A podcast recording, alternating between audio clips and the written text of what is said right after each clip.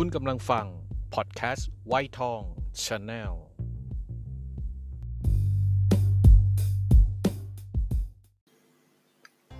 สวัสดีครับคุณผู้ฟังทุกท่านครับยินดีต้อนรับเข้าสู่ไวท์ทอง Channel พอดแคสต์นะครับ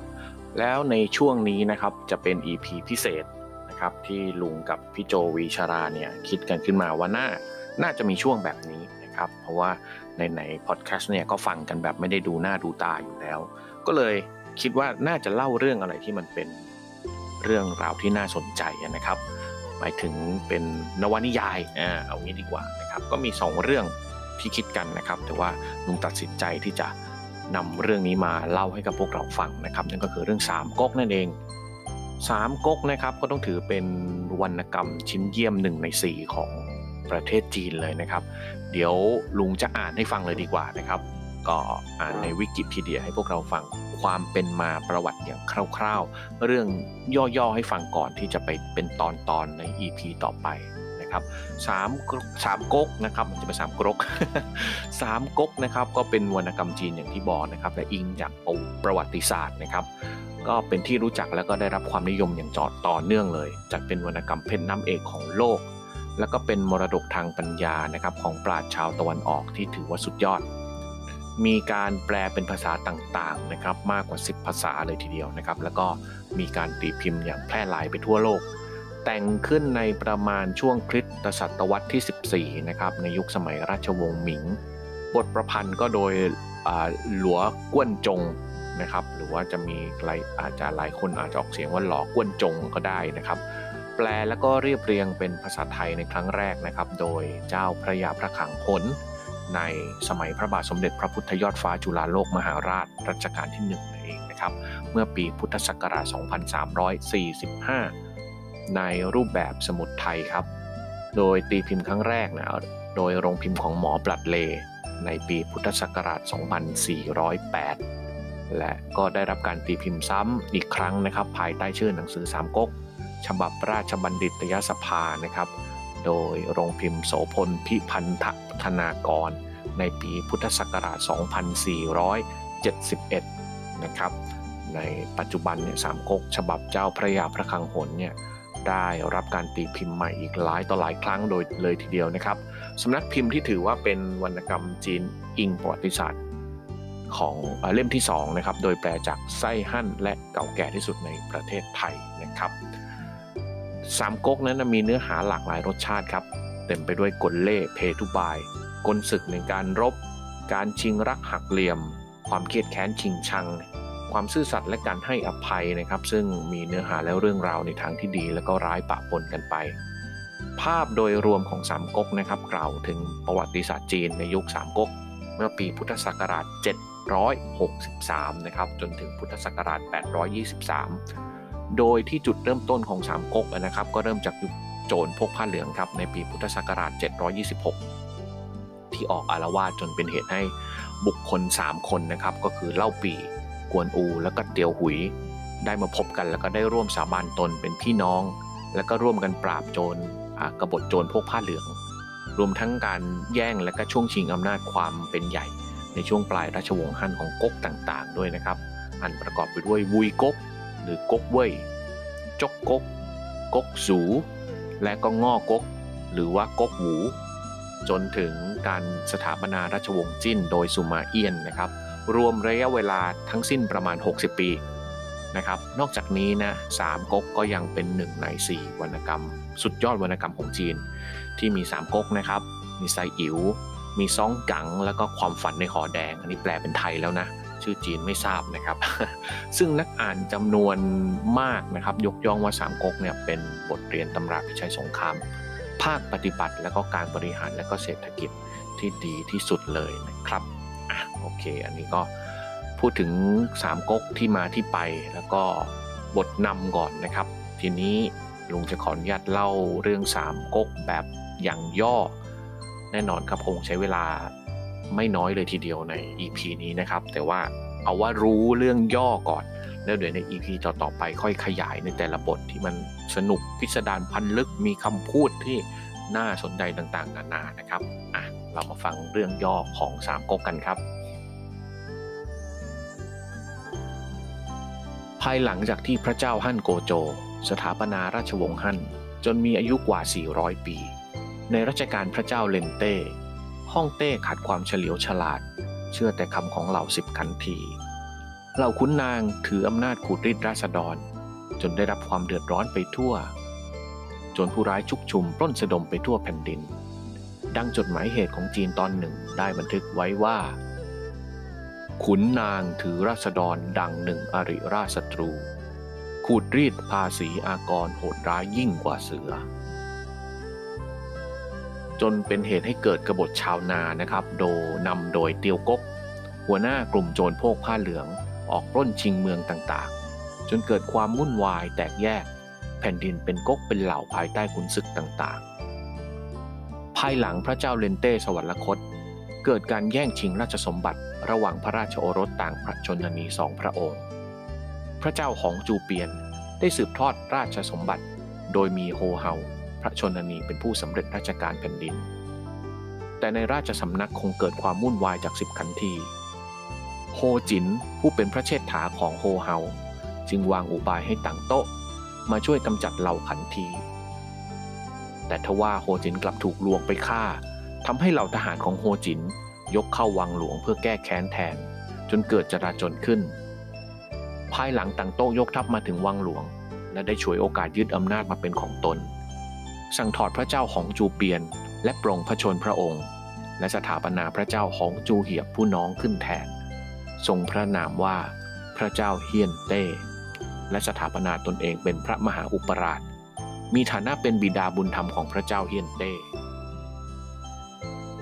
ตังโต๊ะถืออำนาจเป็นใหญ่ในราชสำนักสั่งประหารชีวิตผู้คัดค้าน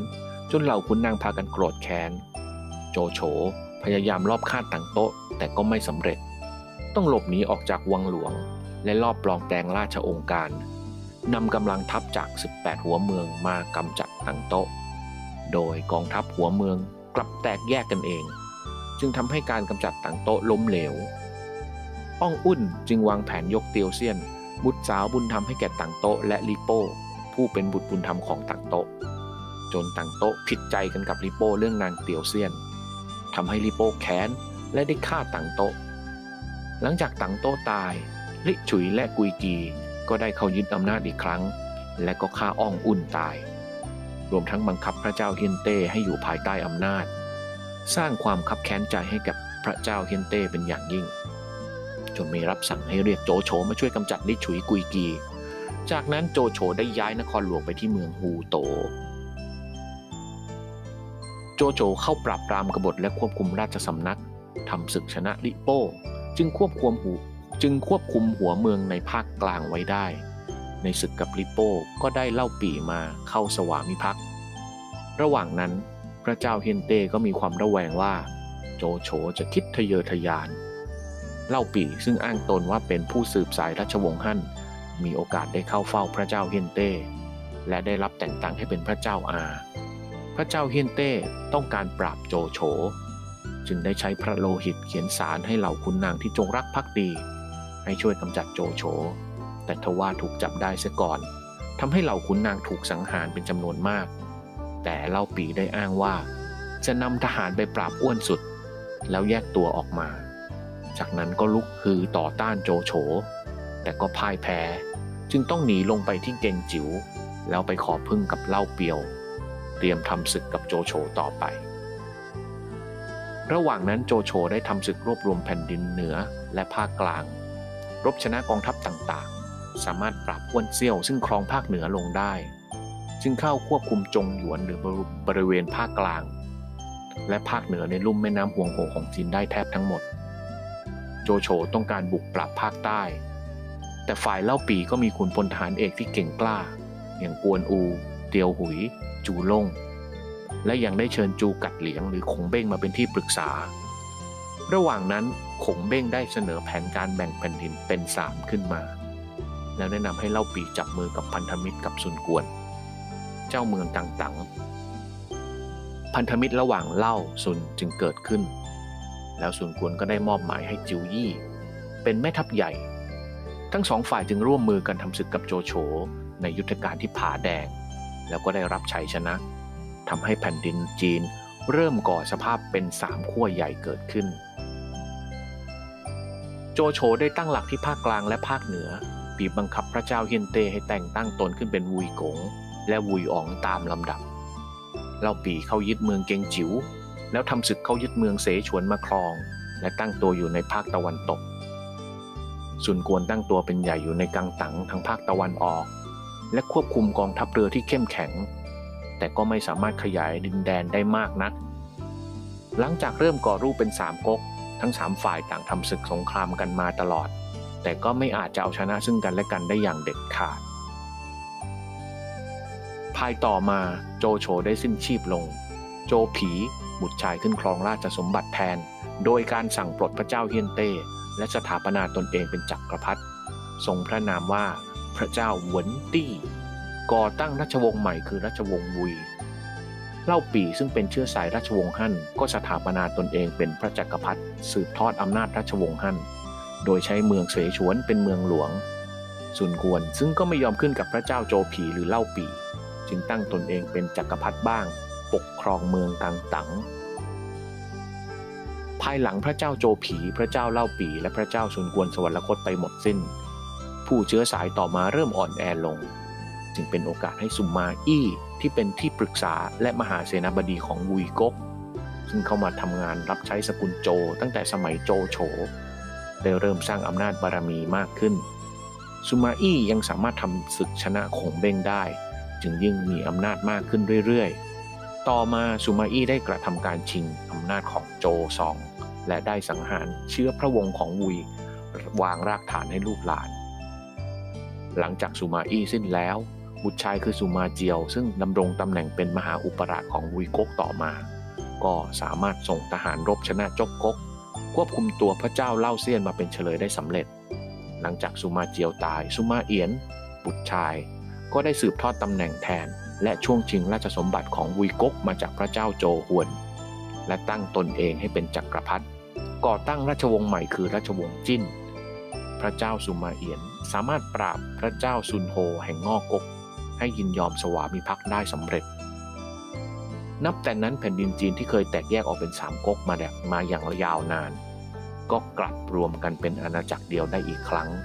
ก่อนที่จะแตกแยกเป็นยุคราชวงศ์เหนือใต้ในเวลาต่อมา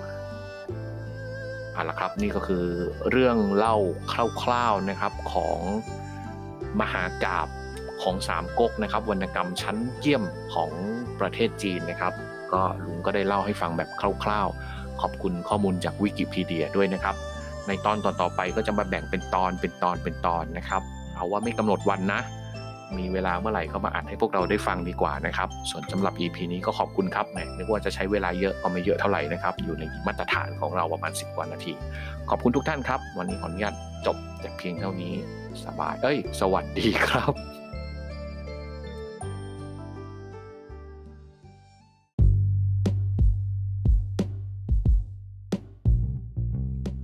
คุณกำลังฟังพอดแคสต์ไวทอง Channel